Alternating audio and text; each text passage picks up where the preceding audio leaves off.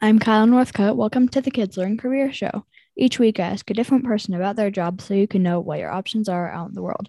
My guest today is Will Elliott, a student life coach for teenagers. Will, welcome to the show. Thank you, Kyle. Super excited to be here and uh, talk with you. Yeah, thanks for being here.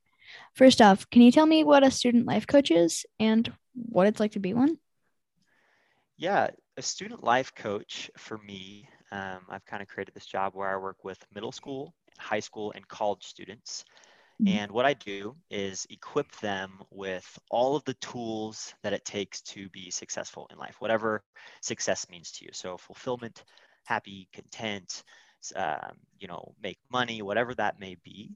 Um, I, kind of equip them with with those tools, and that is things like confidence, self-talk, um, motivation, how to set goals, time management, all of those types of things. So that's what I do, and I've loved it so far. Yeah, that's great. Uh, it's a really cool job. Yeah. So, what kinds of things do you actually do day to day? Yeah, my my time is split between quite a few different things actually. So, um, most of my time is spent actually one-on-one with students. And so i work with anywhere from 40 to 50 students where i coach you know 60 minute long calls. So that's about 20 25 hours of my week but then I also do a lot of content creation. So I'm on Instagram and TikTok. And so a lot of that is writing scripts and creating ideas and just brainstorming what um, I'm kind of getting on my talks with, with kids and figuring out what will work and what the big audience needs um, to, to reach their goals. So that's kind of the, the big two, but I also do a lot of administrative stuff. Owning a company, you have a lot of mm. um, things that you got to do just reaching out. Um, I also follow up with students. So I'm texting students, calling students, things like that, following through on their goals, things like that. So um, it's my dream job, man. I'm telling you. yeah. Yeah. It does sound like a lot of fun. Yeah.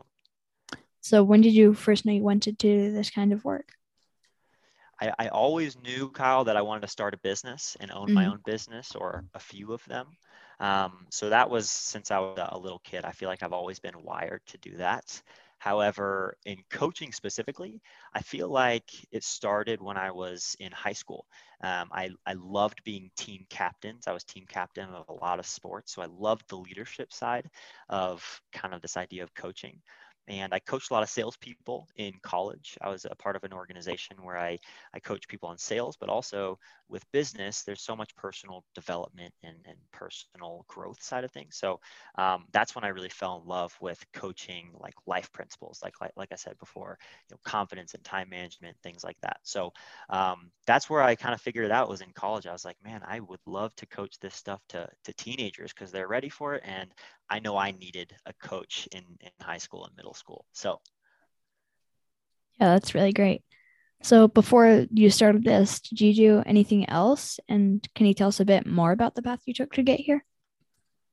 Yeah, I did quite a few things. So, I actually studied graphic design in hmm. college along with entrepreneurship and marketing. So I had three uh, things that I studied in college. I always thought that I wanted to be a graphic designer because I loved everything to do with logos and branding. My mom was an art teacher. And so I kind of grew up in that home. So that was kind of where I started.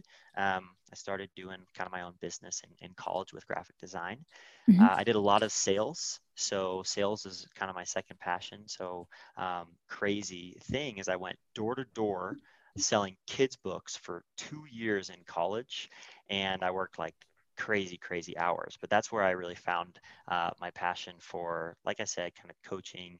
Um, but that was the big thing that kind of got me, you know, where I am today was was the sales and marketing and also the graphic design too. Yeah. So about that, um, going door to door about selling for ki- selling kids books. What hours did you work? Well, that was a pretty crazy internship, Kyle. I worked mm-hmm. about 80 to 100 hours a week in college. Oh my gosh.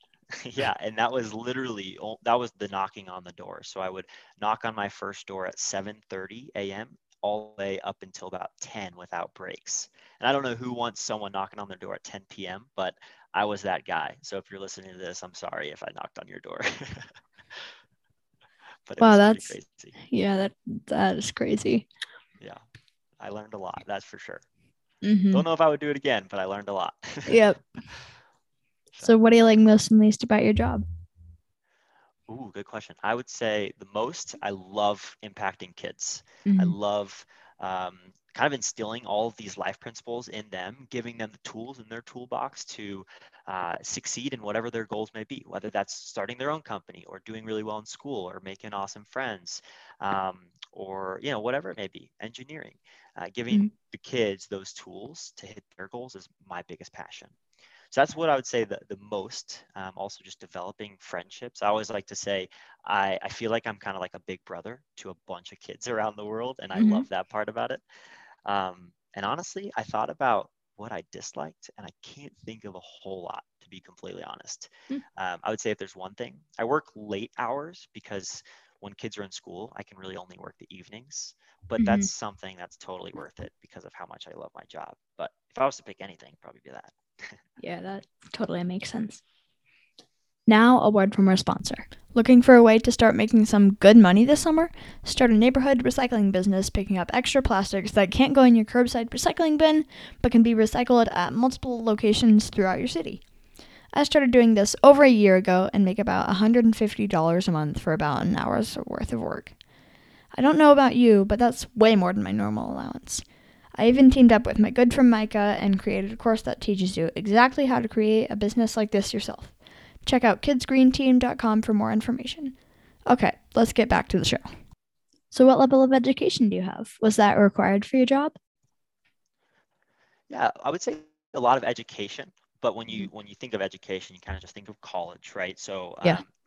for for college education, um, the big things that I just needed were were all from the books that I read in college. Honestly, um, I did study entrepreneurship in mm-hmm. college, mm-hmm. and so the growing a business side of my job definitely, you know, I would say the education has helped.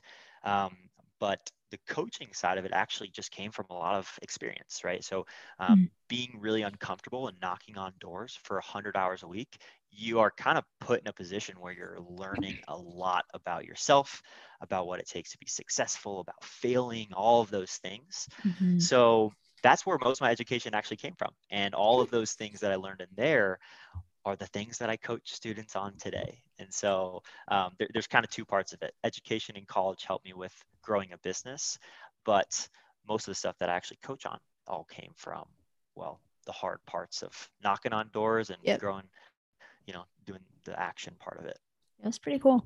Yeah. So, how much money would someone starting out coaching expect to make? And what's the long term income potential if there is one? Yeah, it's a good question. I think it's a huge range. Um, what I love most about my job is you, you kind of get out what you put into it, whether that's mm-hmm. impact, whether that's income, whatever it may be. Um, so, do you want like specific numbers? Is that what you're asking, or just kind of like a range? I'll have a range. So I would say I, I, know coaches around the world who kind of do it part time and they, they just have a passion for it. And so maybe they mm-hmm. make somewhere around 10, 20, 30, 40,000 dollars a year. Mm-hmm. But I also know some of the top coaches, they're making close to, well, six, seven figures. So um, quite mm-hmm. a bit. It, it's again, just kind of what you put into it and, uh, and, you know, who you connect with. So. Well, yeah, that's, that's great. Yeah. So, how much free time do you have? Like, do you work a traditional 40 hour work week more or less?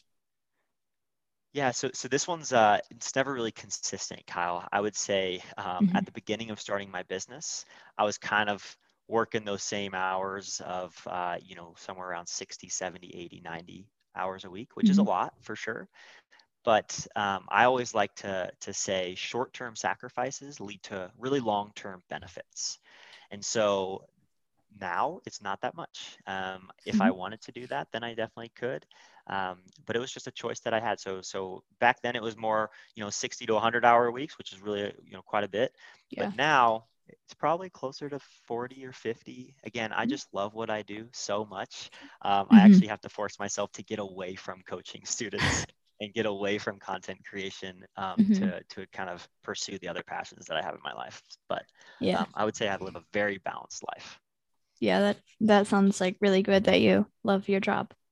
Yeah. So, what advice do you have for young people considering coaching? I would say don't be afraid to fail.